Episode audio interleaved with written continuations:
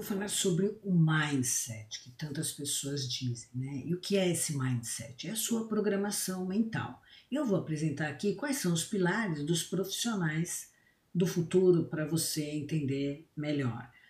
Os três pilares principais são conhecimento, que é formado por tudo que você estuda, lê, reflete e aplica na prática, e que formam o que você conhece como experiência, a sua experiência.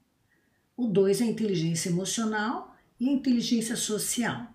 A inteligência emocional, ela se refere aos comportamentos e atitudes que demonstram que as emoções estão sob controle, impedindo a impulsividade e favorecendo a análise estratégica baseada em fatos. A inteligência social é saber conviver em equipe respeitando o próximo. O terceiro pilar é o equilíbrio psicológico, é lidar com obstáculos buscando entender e superar crenças e limitações. Aqui nós temos um gráfico que demonstra bem o que é o conhecimento, os pilares, inteligência emocional e social e equilíbrio psicológico. Quando você tem conhecimento e equilíbrio psicológico, você tem sabedoria.